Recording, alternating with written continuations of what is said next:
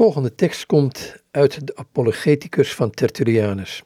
Het is beschreven in het boekje Aanbidden met Ambrosius in de vroege kerk van Dr. Martin van Willigen. Het is een uitgave van uitgever Groen, onderdeel van Royal Youngblood en het is een dwarsligger. Gods grootheid als schepper en bestuurder staat er boven dit stukje. Tot wat wij vereren is één God.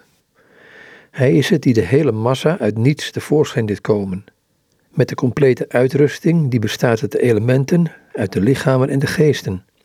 Door het woord waardoor hij het beval, door het inzicht waarmee hij het beschikte, door de kracht waardoor hij het verwezenlijkte.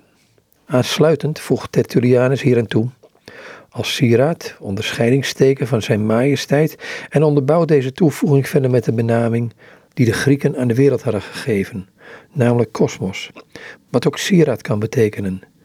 Direct hierop volgt een lofprijzing op God, die ook bij Minucius Felix voorkomt. Hij is onzichtbaar, hoewel hij gezien wordt. Hij is niet te vatten, hoewel hij door genade vertegenwoordigd wordt. Hij is niet op werkelijke waarde te schatten, hoewel hij met een menselijke zintuig op waarde geschat wordt. In de volgende hymne beschrijft Tertullianus de komst van Christus.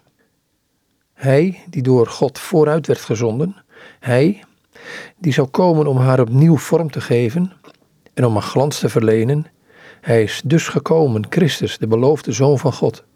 Hij, die rechter en meester is van de genade en van de leer, de verlichter en de begeleider van het menselijk geslacht, hij werd als Zoon van God aangekondigd. Niet zo voortgebracht dat hij zich moest schamen over zijn naam Zoon of over zijn afstammeling van de Vader. Dat zover Tertullianus uit zijn Apologeticus. Het is een onderdeel van het boekje Aanbidden met Ambrosius in de vroege kerk van Dr. Marta van Willigen.